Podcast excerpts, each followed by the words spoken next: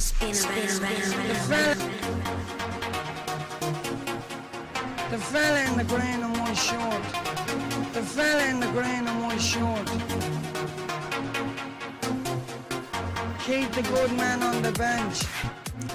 Welcome to the Big Kickoff League of Ireland podcast with myself, Roy Shanahan, and Mr. Nathan Doyle from the BigKickoff.com. Now, it's just been a crazy week for Waterford United. The week of their playoff against UCD. Nathan, Marc Bircham is in at the start of the week, and he's well gone by the end of the week. Yeah, this has just been an absolutely mental situation, hasn't it, since the whole team took off. Uh, little tea behind the curtain. We're recording this now on Thursday evening, uh, the 25th.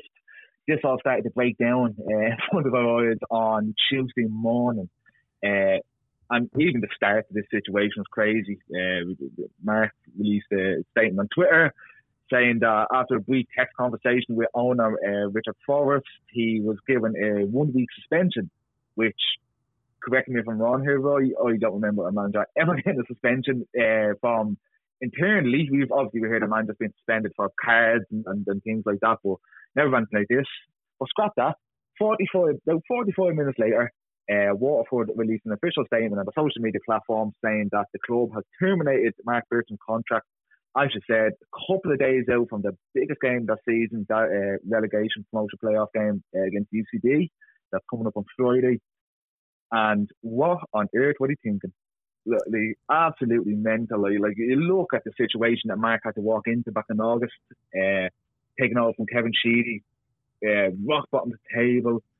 It was it, fractured dressing room. You know, we heard of it's all reported, but we've heard of plenty of people talking about the bust up with involving uh, Brian Murphy.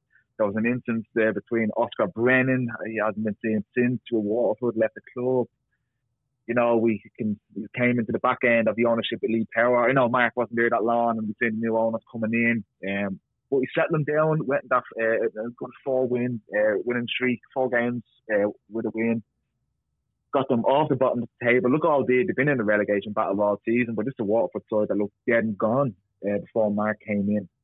Yeah, absolutely crazy. Really, really is. Uh, the man that got them into this situation, he, baffling to think that he's not going to be, on the sideline.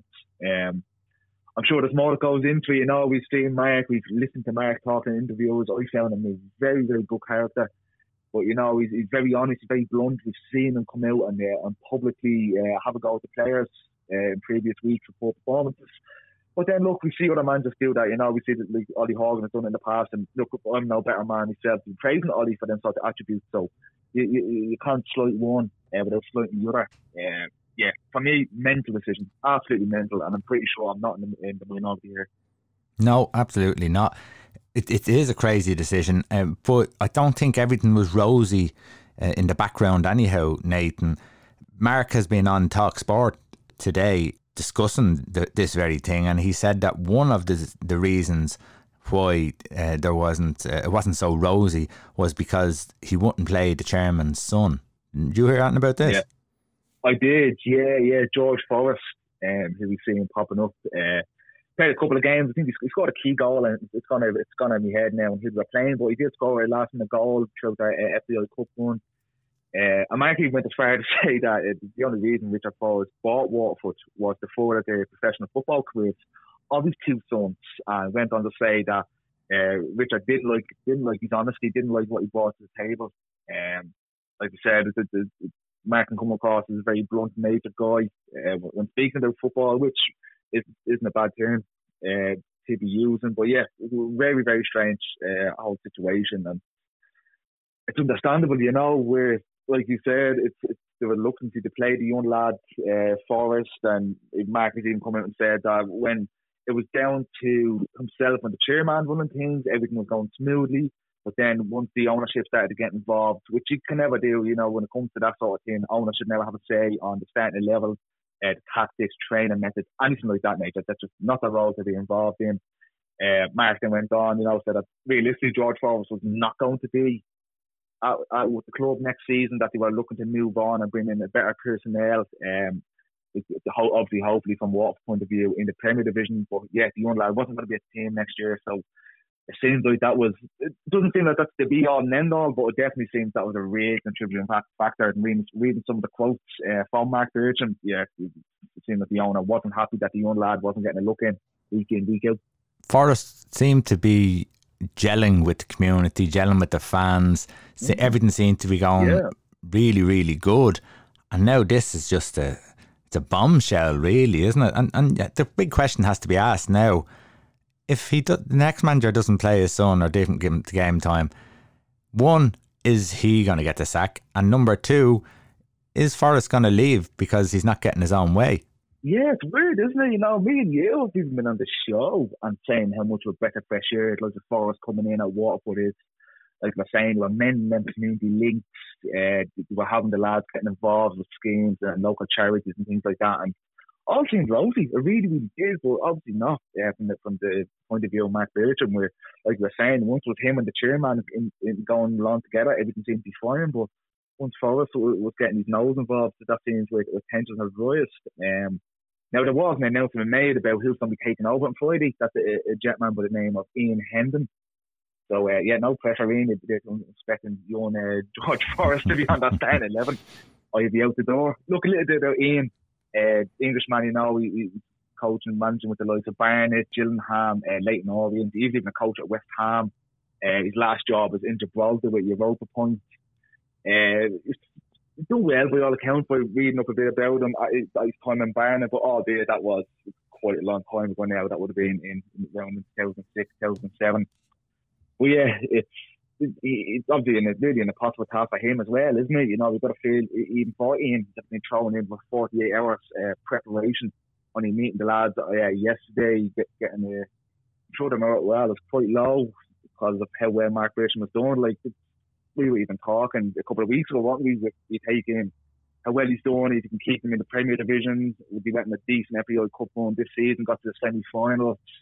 You know, for us, for me, I'm not going to speak for you, Roy, but for me, uh, he was certainly contender for manager of the season with the job that he's doing, and that would have been um, even that would have went up more in my estimation if he kept him in the Premier Division. But the, the, the that he's not going to be there on the sideline fighting night after the backing decision. And again, you know what we do? We look in at the fan reaction and the fan engagement, and the Waterford uh, fans they, they do. They have a similar sentiment. It's all of a sudden, over this one decision, there seems to be, you know, uh, bond, the camaraderie between the fans and the new ownership. Now there's been there's questions being asked. There's been comparisons to, you know, the, the peak six and you know, what's going on in Dundalk and the mess of the situation at Waterford now. Another completely different situation. But I'm at the same comparisons by Waterford fans saying how much of a mess of a situation this is going to be. Yeah, crazy to think how things can change.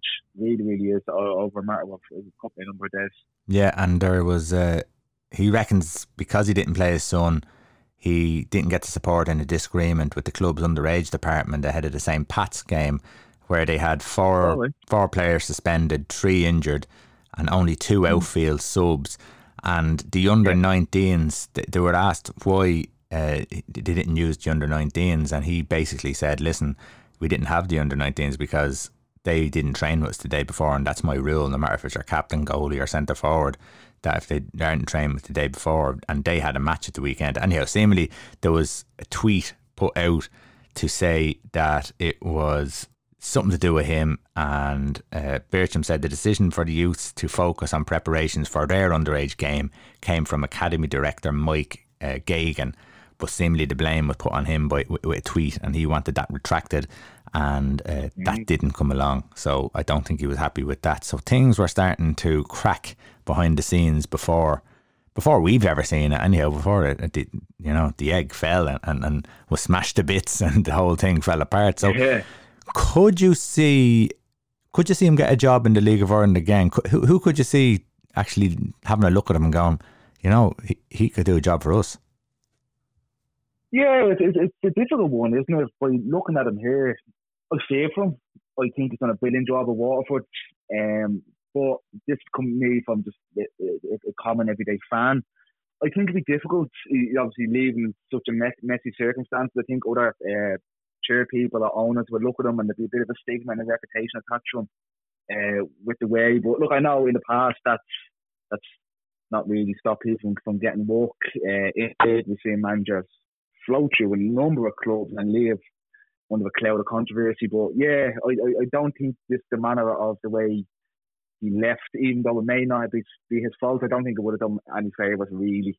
Um, I think you know jobs at the moment, like the Longford, uh, just to my mind. They they'll be in quite a precarious position where they'll be eager building a promotion push for next season. I don't, not too sure if the state fancy winning them in just have uh, just the way it's, it's, it's coming. Um, like you said, like, like from the outside looking in for most of the season, it looked like every, everything was was harmony, just harmony in the camp. But there must have been a lot of uh, infighting going on in a short space of time. So I'm not too sure if people will be very eager to get Marc Bircham in. Uh, and it's a shame because I, I, like the guy. Like listen, listen to quite a few interviews he's done since he came to Waterford. Obviously, you can't say anything about how good of a job he's done. Like I said, he, took a team that was down and out, and he, gave them life, he gave them hope, and they're one game away from potentially staying in the Premier Division, and that's something that look is impossible at one stage. And you, I think if the job gets done on Friday night, we can't forget the man who got into this situation. Yeah, I mean, what has he done that has dirtied his bib? He hasn't done really anything, has he? He's, he's done a good job. He hasn't agreed with a chairman. I, I think that's happened at every club. So, is his bib dirty?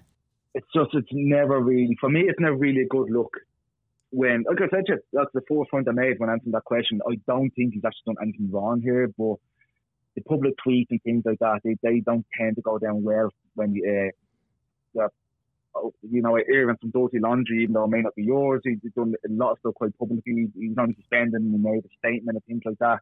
I'm just trying to think of it from a point of view of ownership and chairman and people that have to walk around them. Like I said, I like Bircham. I think he's doing a fantastic job.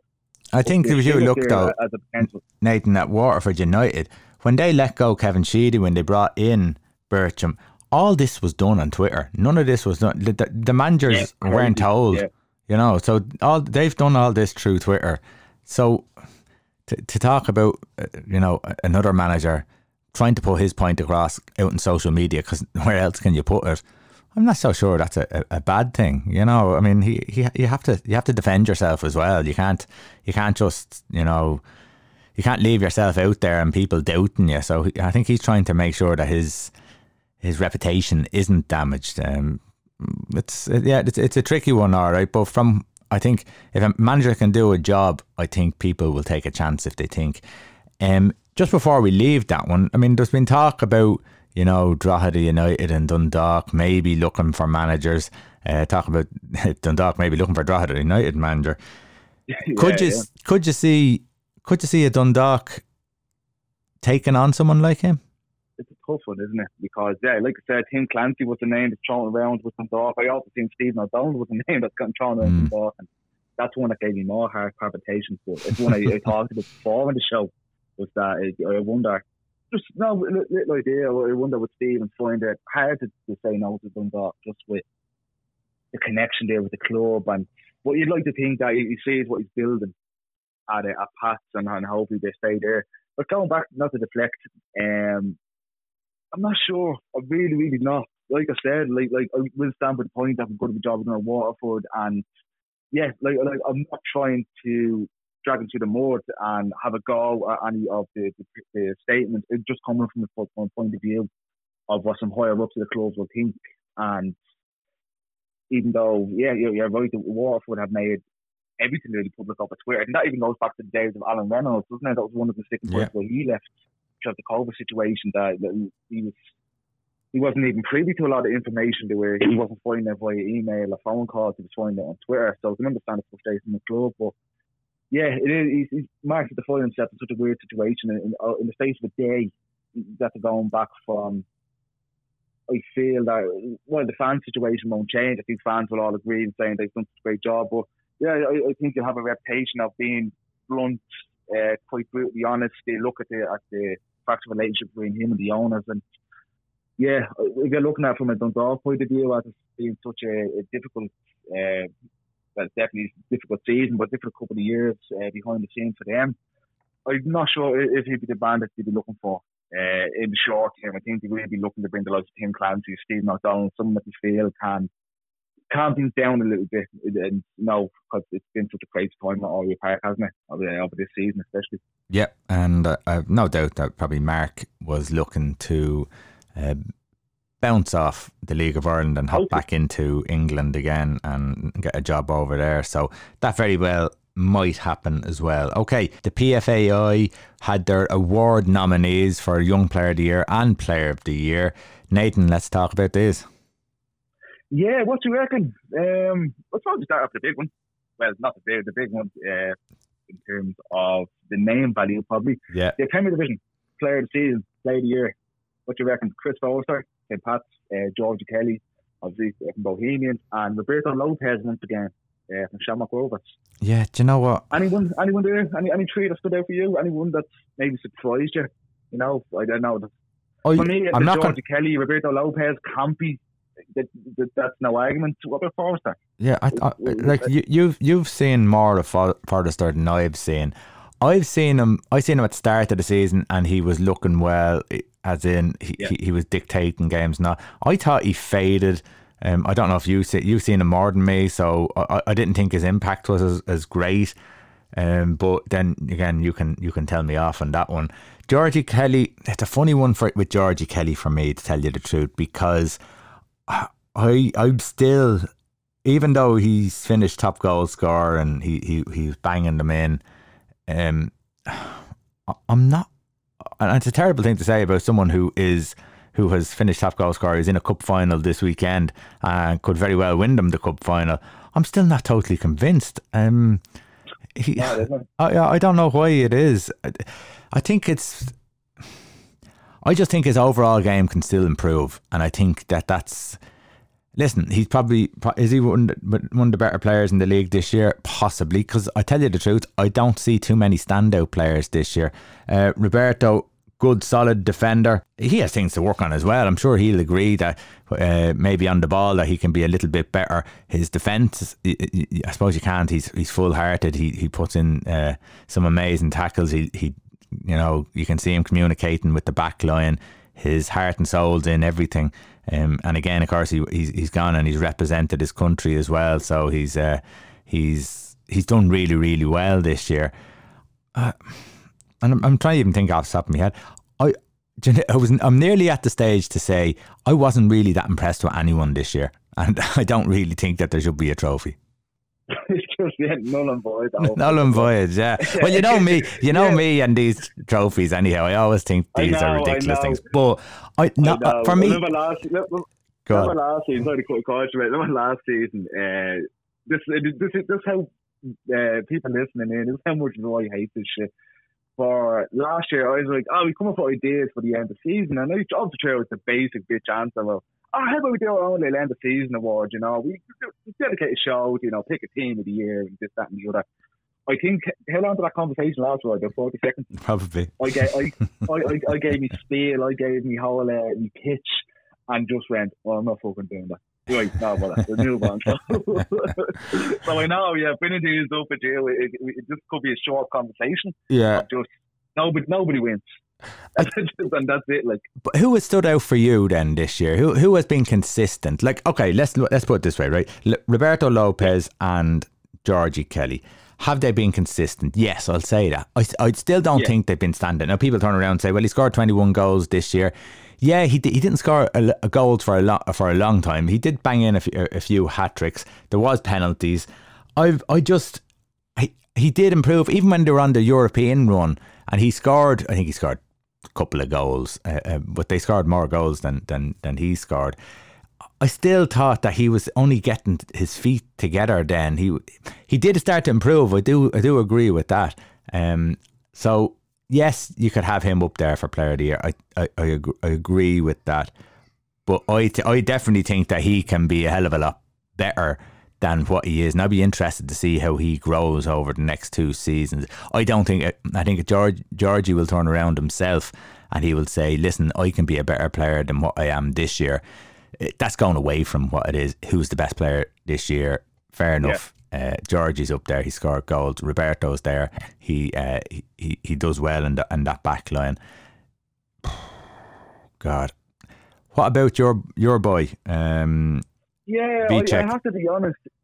Uh, yes, there you go. If, if, I was looking at the three names, um, Forrester was the one that I thought went, well, that's an interesting one because I had seen Chris a lot this season. like you said, start of the year, uh, brilliant, leagues of the play, excellent, sitting that little bit deeper, and it seems to suit him now.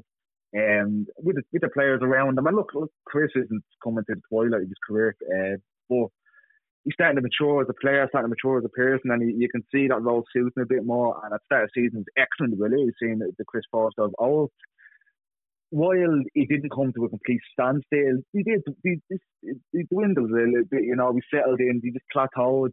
Um, then game changing performances came a little bit uh, less consistent. We've seen that with players. You know, like we, I, I'm as people know, I have a little bit of a fan of James Brown. I thought it. I think we've seen the same thing with him. We're watching excellent performance, excellent performance at the the season. That quietened down a little bit. Uh, there was consistency there, but he didn't quite reach the heights Chris was saying.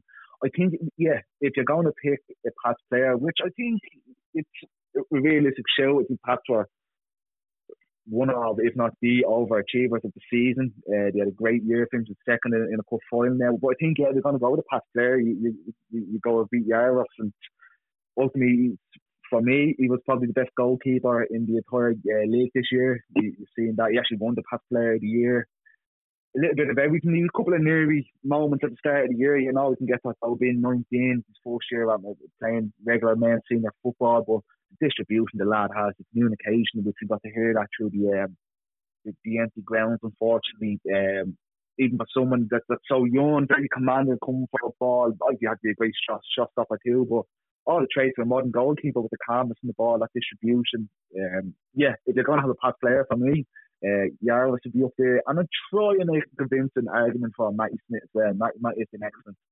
But again, it took Matty a little bit to get in and find his right position. He was moving from the left to the middle and changing up with like Billy King beside him Cochrane. But if you're going to go with consistency through the season, the four pass player that Vita Jaros and goal would definitely be my argument. Um, Georgie Kelly, I do agree with you. We, we talked about it enough with him while that's definitely a good player, a really, really good player there. He has to be there for the goal scored and. I, I just think it'd be difficult to make an argument against him. Again, it's, it's realistic. You know, we've seen him last year at Pats and he, he struggled. He said it himself, it's down to fitness and not used to playing the full 90 and this, that, and the other short season.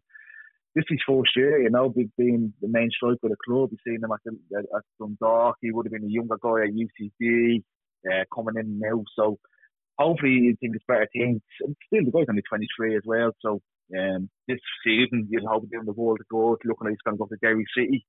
Uh, and he saw the record he has this season, he'd do well.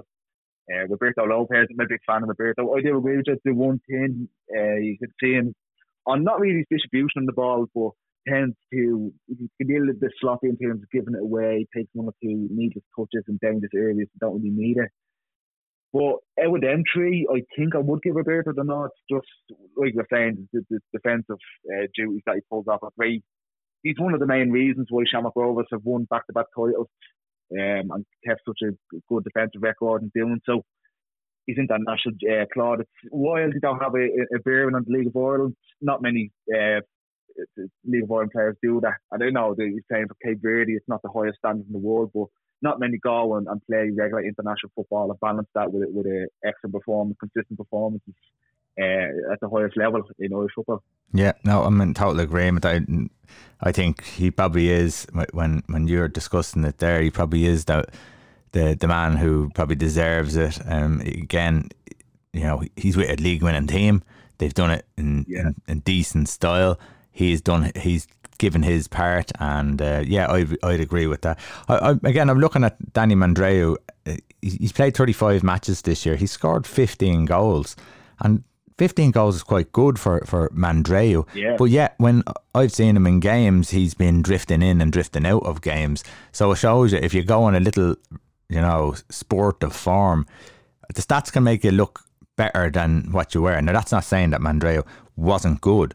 I'm just saying that again, another player that I think consistency in performance would bring him on to another level, you know. So I'm looking at the Yeah. uh, players in the League of Ireland. I'm saying, listen, when you look at this, look at Sligo. Some of the Sligo players started off absolutely flying. Drogheda Uni- United, like you said, Drogheda United dropped off really, really uh, badly. You could turn around and, and the, with the opposite way and look at Derry City, where they started off slowly and, and, and kicked off then. So I suppose Shamrock Rovers are the most consistent. Um, and yet, even if you pluck out that Shamrock Rovers team, who was who, who could you not different? Jack Byrne the, year the year before, you know, he, he was dominant in every game. I just didn't see that by anyone in the league this year. Um, so Yeah. yes, player of the year doesn't mean that you have to be dominant in every game, and, and but that's where the standard should be, and that's why I think player of the year is a lot of shit. Okay, well, what about young player of the year? Oh yeah, and I got to give a little plug. Uh, heading the game, young player of the year. That was a nice little uh, announcement we got. We got to make over heading the game. Yeah. Uh, just a quick thanks to people at the PFAI for giving us that honour. Uh, absolutely delighted. We're going to have uh, our chairman Dean Arrowsmith uh, lives over in Chicago. He's making the, the trip home and everything to present the, the award. So yeah, another little feather on that cap. But look, I'm going to get off. I'm, I'm going to stop flattering ourselves. Right. Uh, yeah, young player of the year. Geez, this this is a toughie, wasn't it? This could have been. And I've seen people complain about people missing out, and I understand that. There's been we've been lucky. There's been quite a few impressive uh, young lads in the league, but the three that got the nod was uh, Dawson and Ross Tierney from uh, Bohemians, and Colm Whelan from UCD. I am a, a massive, massive fan of Colm Whelan. Uh, just a quick one. He was also actually nominated for the Fourth Division Player of the Year. Colm Whelan, Warren from Shels, and Liam Kerrigan from uh, UCD. I don't know about you, Roy. I don't watch enough fourth division football to constantly make a choice uh, on the fourth division. So if you're listening in and you're a fourth division fan, let us know who you'd pick. Um, and even with you, Roy, you're doing uh, make a shout there. I just constantly, I, I, I do not. Unfortunately, I just don't have enough voice to be able to watch Premier, Premier Division, Fourth Division, uh, and then the light takes over too. Uh, but yeah, well done to them three for the fourth division. But going back to the young player, big, yeah, big fan of Colm Whelan. I have been uh, for the past couple of years. He, he's goal scoring record of the two. While I don't think that means everything, and that's another one. Got, like a lot of people are saying for George Kelly. Well, you have to give to Georgie. You know, his goal scoring record speaks itself. It does, yeah, but it is going back to the point of consistency and, and, and, and things like that. But Colm Whelan, you know, we finished up uh, second in the goal scoring rankings last season, just behind his teammate Yoyo Mahdy, and he's dominated the rankings this season. Um, in, in, terms of goals in the fourth division, and like like I said a couple of times, I'd love to see him in the Premier Division, regardless of the UCD idea or not, because this lad has, has absolutely bagged with talent. And anytime I, I've briefly seen it for UCD, but then you see him as well on the, on the international stage uh, for underage with the Ireland uh, 21. The, the lad is, is really, really talented. Yeah, I'm looking at them, uh, and um, when you were talking, I just popped into my head. Instead of a player of the year, I think they should just have a team of the year, and you and you get some sort of medal or some sort of something that you, you make that team of the year. I think that would be a, a better option. So you'll have your best goalkeeper, best right full, best left full all the way through. Um, but anyhow, that that would that I think that would sit with me better than just the, the one player. When you look at Dawson Devoy, Ross Tierney, and Colm Whelan, I'm fans of all of them. They're all excellent young players. I had time of my life watching Bows in Europe. I thought they played some of the best football that the league's seen this year. Uh, obviously, it was in Europe, but me, I'm from a League of Ireland side. I thought Dawson Devoy and Ross Tierney were absolutely brilliant in those European games, and and and in the run that surrounded that European campaign in the league, they were on fire as well.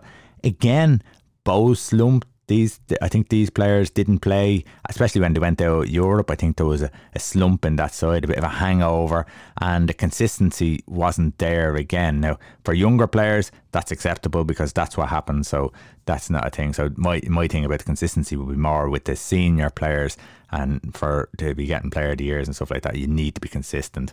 But I, I really, for me, during their peak times, again, Colm, uh, good player scores plenty of goals. But for me, Ross Tierney, I thought was the standout. Um, I, I thought he was so effective for Bows.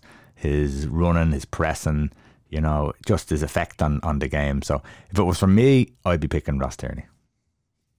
look, you, you won't hear. I made my case for Colm, but you won't hear me complaining against either. Uh, Dawson Devoy, I said a couple of times in the show, he's the most exciting prospect in the league. He's the one that you feel that he wanted to get a move, he could, he'd be successful. I think he's a cracking footballer. Same with Ross Tierney. Um, Give it to them all, Nathan. That, I, I, I, know we disagree with it over the season. Me and you, you, you feel there's not enough direct players you know, winners actually yeah. that wanted to take on players having a go. I think loads of Ross falls into that category. Look, even lads that missed out, you know, look at uh, Ronan Boyce at Derry's been excellent when he got in. Uh, Killian Phillips at Drogheda, another very exciting midfielder. Look, even Darragh Burns the same. Pats, another lad is so direct and, and just fantastic to watch. No fear with the lad at all. This this is a stack when young player of the year, absolutely stacked, and even picking out them three lads is uh, yeah, it's, it's going to be a tough, tough task. Yeah, absolutely. And just to finish off, I suppose again Roberto Lopes for me was as consistent as you can be as a centre back, I suppose, in a title winning team. So he, he deserves to get the nod there, in my opinion. Okay, let's talk about Roy Keane uh, and his future, I suppose. Does he go back into management or continue as a pundit? This spawns off from a, a, an article in the newspaper. Nathan, uh, tell us about the article first. Yeah, yeah, Roy was sitting down, uh, having a chat with the Sunday Times. Um, now pondering his future a little bit. They're talking about his time in management of like the Sunderland and Ipswich and various coaching assistant roles at, um, at Ireland, Aston Villa, and Nottingham Forest, all with, with Martin O'Neill. He's been out of the game now since uh, since 2011. That's uh, and actually funny as well. Even doing a bit of research for this, there's always a League of Ireland connection, isn't there? His last role in 2011, uh, obviously in Town, and he replaced Jim Magilton I can switch in 2009. So there's always a connection on this podcast. And he's there until, until January 2011. He wonders if his reputation among chairman, uh, um, chairman, chairman is damaging uh, his career options as, as he has been out of the game for so long, out of, the, uh, out of the management side of things. And he's admitted that every day he still has that urge to get back into management and, and something that he sees. However, Roy did say in this interview that if he signs another year uh, for TV pundit work. He thinks the dream of being a manager is over, and he'll, he'll have to have to close that book, close that chapter uh, of his life, and give himself some closure and move on to television work.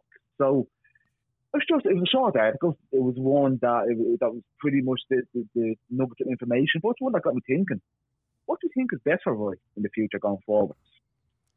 Because look, you, you can look him on the television and get away from the whole box office attraction. You know, we've seen him going on, on rants and we've seen him. Um, and I know that down to the heart of things, that's probably what we watch him for, you know, and he's weird little dynamic. He has it Micah Richards and Sky Sports and things like that. But getting away from that, I suppose the, the big question is, does Roy Keane have the personality that, that you need to have in modern football, where the younger lads come through and not that say lads are, are softer, but I, I think the era of a manager going in and smashing teacups around and swearing at lads and giving them the, the, the 10th degree, that might be fading away. And I just wonder, would Roy Keane be able to get the best out of his young group of players uh, in the modern in modern football?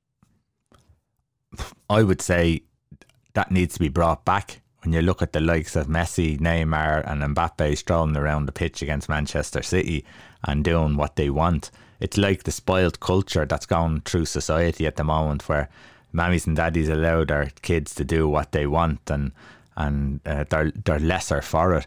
I think that uh, football is a, is lesser for a bit of truth being told, lesser for um, managers being in charge, and uh, lesser for a little bit of fear of of a manager where nowadays players can hide behind chairman, hide behind fans, hide behind social media. So for me, agents as well, and, a, and agents, yeah. So for me, th- there would be a place if it was if it was Mike. Now I know loads of people disagree with this because I know I've had this discussion with with, with plenty of friends and stuff like that who who wouldn't t- touch Roy Keane, you know, with a barge pole if they had a football club, but he's refused a lot of clubs and mm. because he didn't sit right, and it's like it's it's like that, you know. someone who's waiting for that perfect relationship and no one's good enough for them and they keep waiting and keep waiting and then they're left on their own. And Roy Keane's kind of like that now. He's he's kind of looking at himself going, "Oh, I could be I could be single here for a while. I mightn't get a club." Yeah. And it's kind of starting to worry him now that he might have actually missed the boat. And I'd say he probably got good, decent. He probably wanted Premiership. He probably wanted Championship. He could very well have got good, decent clubs who may well be in the Championship now and may well be in the Premiership now. He may have got those offers and didn't take them. And maybe there's some regret with some of them that he missed out on. Could he do a job? Yes, I think he did a good job at Sunderland. Um, I think that no one has done a good job at Ipswich since Bobby Robson, probably. Um, but when you got when you yeah they got into the Premier League or whatever and did rubbish. So yeah, uh, Ipswich is a, it's a tough club. So could he go and do a job somewhere? Absolutely. I definitely think he could. I think he'd get a lot of respect. He probably couldn't go back to the likes of Manchester United or that. I don't think he'd be a good fit with Manchester United anyhow. But no, you know, he, he, slags off a lot of team in the Premier League, so I don't think our players. So I don't think that that's going to work there. I think that you know he probably is a championship club manager. He's going to have to look at something like that, or or a, or a big club in, in League One and he's going to have to earn his right to get back into football management. He can't expect to get a, a top job now. So, yeah, or, or, maybe maybe international football would seep him back in again, and then he'll, he'll get a, a, club job off the back of that. Uh, so you need to think wisely about what job you take there. But yeah, I, I think there's a I think there's a place for him in it. I think you you get older, you get more experienced, you get a little bit wiser about how you act. Um, but I still don't think that the you know getting a bollocking off someone, whether that's in football, whether that's you know a home, whatever it is, sometimes people need to be woken up and and and let know that listen, that's not acceptable. So. Uh, I, am not on for mollycoddling managers. Uh, Ole Gunnar Solskjaer was one of those, and uh, look how that turned out. Yeah, it's um, I can understand why he might not be the most attractive uh, manager looking for a job. I do. I, I what I remember with my Sunderland, he's done, he's done well there. Um, but if you go in, you look at the history of, of lads that have fallen out with him uh, behind the scenes. So he's a man of principle, uh, which we, we, know that to be true. Um, I, I do agree that there is a lot to be said for, for managers that can grab a player by the scruff of the neck and, you know, you, you don't have to always massage and suit the ego. I did see I, I know the reports are absolute bollocks, but that he was in contention to take over at Manchester United with with the interim. Um, the interim I, I doubt. I doubt he was even a thought, Nathan. No, that's I, I, I say to him. Look, these are loads of fucking lad boys and things like that yeah. with, uh, with our with reporting them, you know. So, but don't get me wrong, it gave me a giggle the thought of him. Um, to the likes of Jesse Lingard around the dressing room, Paul Pogba around the dressing room, it did give me a bit of a chuckle. Um, and while it, it would never be in anybody's right to, to inform someone like Roy Keane that's been successful in James probably he's up there with the, the best footballers ever come out of this country. I think there'll be more of a sustainable income and a stable living of him. Um, doing the television work, I think it seems to suit him better. Um, but, it doesn't seem that he'd be happy doing that, though, Nathan. He seems like he yeah, needs, no, he has that itch. Yeah, the, yeah, the bug is there. Um, but I just seems to you're looking at modern game, rightly or wrongly, it seems to suit him more. Uh, probably make a better living with the likes of Sky Sports as well. Now we float, we don't really get it over here, but he floats between like the ITV and, and, things like that as yeah. well. It's that's what it is. It's a viable option where to, where to go because even in Scotland, you know, we've been critical of Scotland for a brief time. It was Celtic as well, so that doesn't look like an option. Looks like he does want a, a big job. Europe, European job, you could never really imagine he came uh, settling into a different culture. Now going over to like the laid back styles of Italy or, or, something like that, or France, and settling in over there. Uh, it looks like it's, it's England or bust. Achieve it, like no League of Ireland club be ever able to, to bring them in. Uh, would imagine that the, the wage would be it would be a high enough wage to load them away the likes of Sky Sports. So it does look like it could be England or bust. Then, he willing to go down to the championship, which can be so cutthroat and unforgiving? Um, it's hard to see. I mean, like so, uh, people will always go to the Ipswich job, and I know that Ipswich is really like a, a poison chalice at this stage, isn't it? Um, it was just so inconsistent. fair to get promotion wrong, but so many good managers have uh, at that club. I'd like to see him. Personally, I'd like to see him stick with what he's doing at the moment. I think he could become into one of the more the, the headline pundits at Sky, you know, up there with while like the Caravan never will give you that bit more in-depth analysis uh, for that route, but you do need that little bit of entertainment value, and Viking gives you that. While being a good pundit, I think if you strip away all the the, the rants and the the bollockings uh, that he just like players, particularly Manchester United, there is a good pundit in there. There's um, he's articulate, he'd be a good speaker, and someone with the experience that he has, uh, international level, club level, and success that he brought at club level. Um, yes, I, I, I find it fascinating to listen to um, when he's doing pundit work. Uh, if I had a choice, I'd do. I know Roy thinks that he wants to go back down the route of management, but ten years is a long time as well. You know, things have, have changed so much in, in that stage. Um, I just wonder what he would do for the morale of a dressing room. And I know, like I said, players should be given a bollocking, but it's just not what it is anymore. Dressing rooms, we, they're much more quiet, uh, self-centered places, which, would, from what he'd remember. Yeah. Okay. Right. We'll uh, we leave that one there. We'll see what happens with Roy Keane. I can't see anything happening this year. So you're talking about maybe the summer. And maybe he said that's his last chance, and maybe he's going to be a TV man for the rest of his life. Wexford won the Women's FAI Cup um, at the weekend, Nathan against Shels. But there was a little incident, or no incident in the end, uh, regarding uh, eligibility of a Wexford player. Yeah, yeah, yeah. yeah we had a, well, here's me way. Look at me throwing you under the bus. Oh, you had a struggle with that straight and words before we came on the air. but uh, look, this is part of parcel when you listen to me talking. But yeah, um, going back to the game, just run, just oh, look, we'll give a little run through of the game for us, just briefly, will be before we, we jump into the uh, the potential controversy that might not be. um, yeah, like I said, last Sunday, Tallaght Stadium, uh, in front of a record 3,053 uh, spectators, which is a record for the Women's FAI Cup final. And early indications as well say it's um, it's a record viewership for the game on RTE2. So these are all good things to hear. Mm-hmm. Um, like I said, Wexford 3 1 up. Uh, Limerick Grant opened the score with Wexford. Actually, lovely, lovely goal.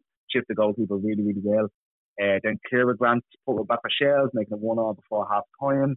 Then had Kylie Murphy, uh, the Wexford captain, regained the lead. The, Dale Kennedy scored an absolute screamer, if you can check it out, uh, to, seal the game for Wexford. They have given Wexford the third Women's FAI Cup in four years. While it's disappointing for Shelbourne on the day to lose the cup final, uh, still, like we said last week, they won the Women's National League this season, and they'll be going into the Women's Champions League next year. So yeah, well done to Wexford um, on the day, getting the win. And nice to see, you know, them positive figures in terms of attendance and in terms of viewership.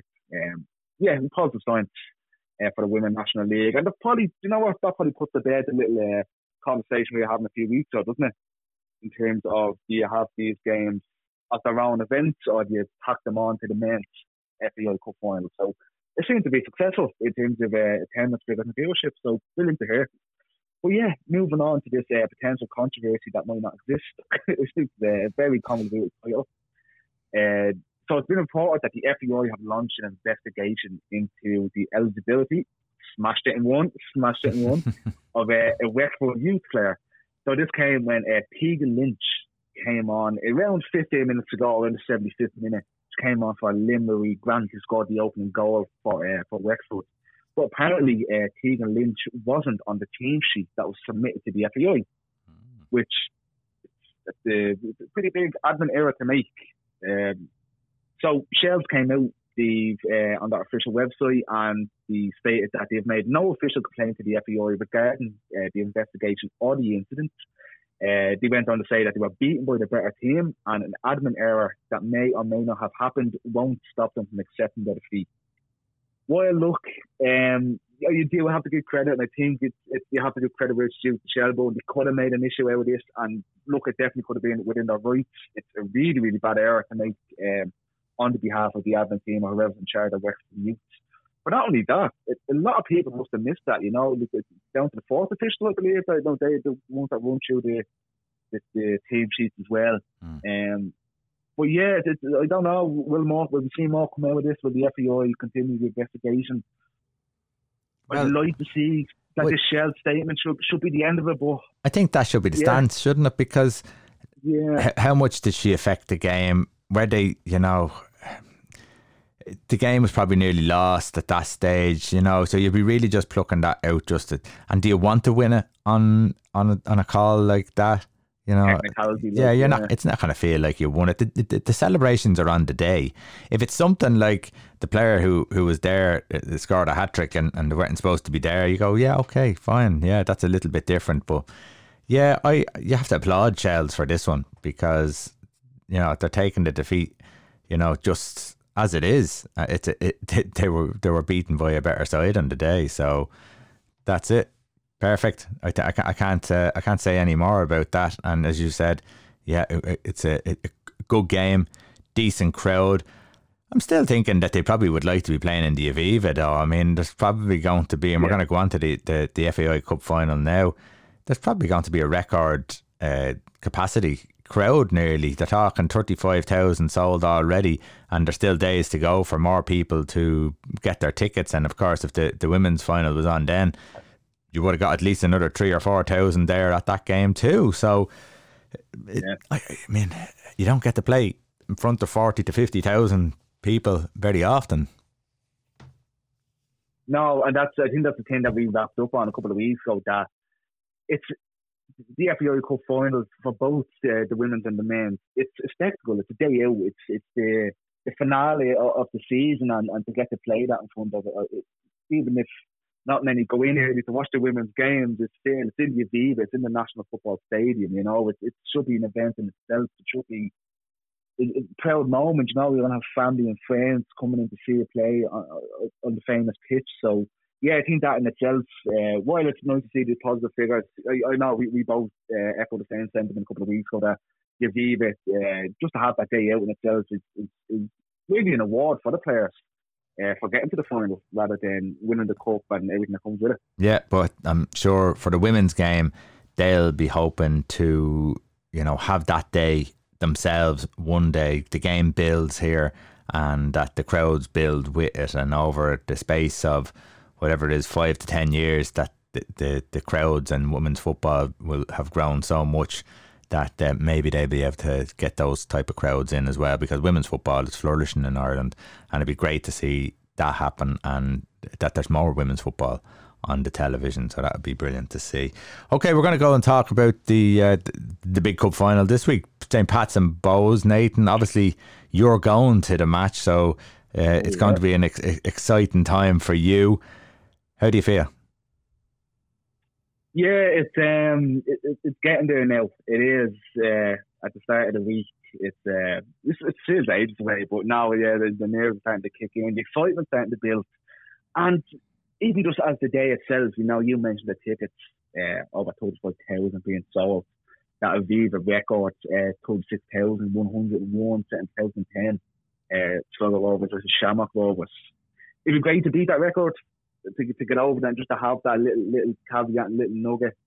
Um, I think they're they were good six six thousand off the all time record that was set in 1945 between mm. Rovers and Bohs in, in Dalymount. So still a little bit away off the all time record, but yeah, it'd be brilliant to have uh, the break it Geneva.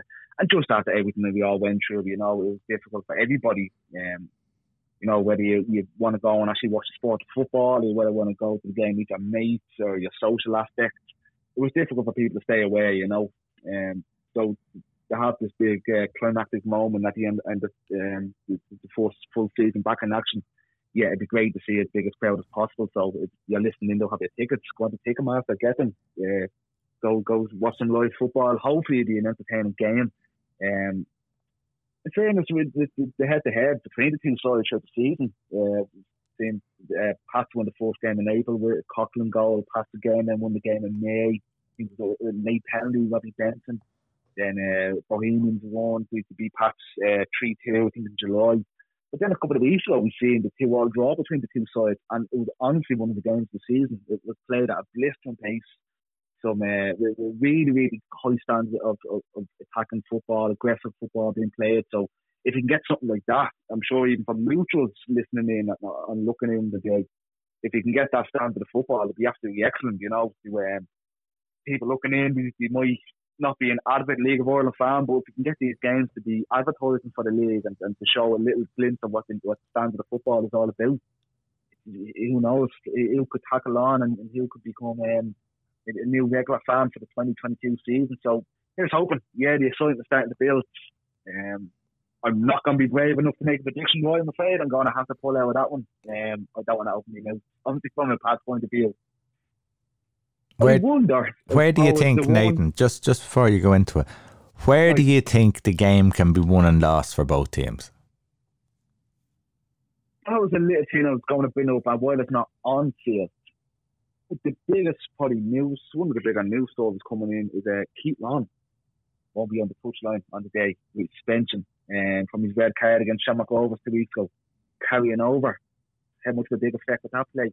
Um, I'm sure the Bohs will be happy that Lily George Kelly's back from injury. He was on the score sheet in the weekend against Sligo. That'd be a big thing for them. Um, and I think also with Bohs that a lot of people that not being mentioned or sort of being shoved off is, and you touched on it earlier with the European experience. You have that little bit, and boy, and it was it was uh, but I know the crowd was somewhat limited on the day, but you have that uh, Aviva Stadium experience in their European run in the summer, mm. which for me, and I, I, think you can pass it off because you're walking into the League of Ireland grounds on a weekly basis. It's a different field, and, and I'm sure it's a, it's a, different atmosphere completely when you have that day in the Aviva. You know, you, you listen to footballers that went through the day went through the experience. That it's the one day of the year where you actually feel like a professional footballer. You know, staying in the hotels like before getting a coach through town and seeing the masses of people uh, wearing their jerseys, wearing their scarf outside the bars, hotels, whatever it may be. So I think with Bohs during the summer having that Aviva Stadium experience, that will play a factor to them. Okay. So Bohs win is what you're saying. I'm not making a. Like I'm not doing it. I'm not doing it. You won't get me. Now the one team Pats, like I said, through the season, I, and it hasn't affected them as much as I thought. Was the team of the squad. Um, but it's, it's steadily improving. I think John Mountney is the only player that's going to be really missing in action. Um, for Stephen O'Donnell, he's out with a long term injury. Hoping to see him back early uh, next season. So, look, as the game goes in as well, we could be looking at potential penalties and extra time and, and things like that, and which we could. Uh, it's been tight encounters between these two sides, uh, uh as I mentioned there. We're looking at the four head to heads in the this season. So these are things that can play a factor. You know, we've often seen performances in the past where you obviously have to put your best starting eleven, but it's the impact on the bench and it's that squad depth that, that can really help you in those uh, during uh, minutes when players are getting tired and you're bringing some fresh faces off the bench and having that impact is really, really important. So that will be a benefit for both sides. Like I said, George Kelly coming back, but especially with Pat because he wasn't lucky that they're coming towards the, the latter end of the season with, with injuries and things like that. So nice to see the likes of Robbie Benson in particular. Um, I just said Lee Desmond, he suffered a bad injury against uh, Waterford. He's back now the past couple of weeks. So it's good to see these lads come back into the fray. Yep, 100%. I think you have a point about Bohs and the Aviva. That's a, that's a decent factor. They've played there in front of the big crowds. So that'll be a positive for them. I do think that St. Pat's this year are were an improved outfit. I mean, finishing second to Rovers is a is a good achievement. As you said, you think they probably overachieved, but th- this is a 50-50 game, really, in in, in my opinion. Yeah. It'll come down to match winners, and I'll stick my neck out. I think Bohs are going to sneak it. Um, um, I'm going to go two one Bohs. So, yeah, uh, but it could easily be any other way. I mean, th- this is so tight. But with match winners, as you said, like you got the likes of Ross Tierney, Dawson Devoy, Georgie Kelly, who are who are all good players. Um, I, yeah, I think I think St. Pat's are going to have to play at their absolute best to, to win this, uh, even though they've finished second in the league and uh, Bohs have finished fifth. I still think that Bohs Bohs have a slight slight upper hand if they perform on the day and that's that's probably a, a, caveat to go with as well, boys. With always finishing fifth, you know, it's this this is it now. This is their last chance to learn at European football yeah. for next season. Boy, look, Pat, uh, uh, the stake there is stake for Pat. It's not a nothing game. You want to go out. You want to win the FA Cup. They're here now. They're in the final. I know we have European football in the bag for next year, but I think it'd be stupid to, to say that you know, well, well, both of the team that, that want to come in and win it. They both want to win it, but there is that extra little bit of pressure on bowlers that you know just that little bit extra on the line for them uh, compared to what their past point of view. But I'm still not making a prediction, so don't make me. Okay, Mister, we'll we'll be talking to you after the game and, and, and, see how you feel after that. Okay, Nathan, thanks very much. Thanks very much to everyone out there who is uh, listening to us and who have joined us throughout the, the year. Uh, we will have uh, at least one more show. Um, and then we might take a little break just over the Christmas and, and we'll be back hopefully bigger and better next year. Enjoy the FAI Cup final. Um, and if you have a chance, go there's tickets still available. Get out there and, enjoy the game. Talk to you soon.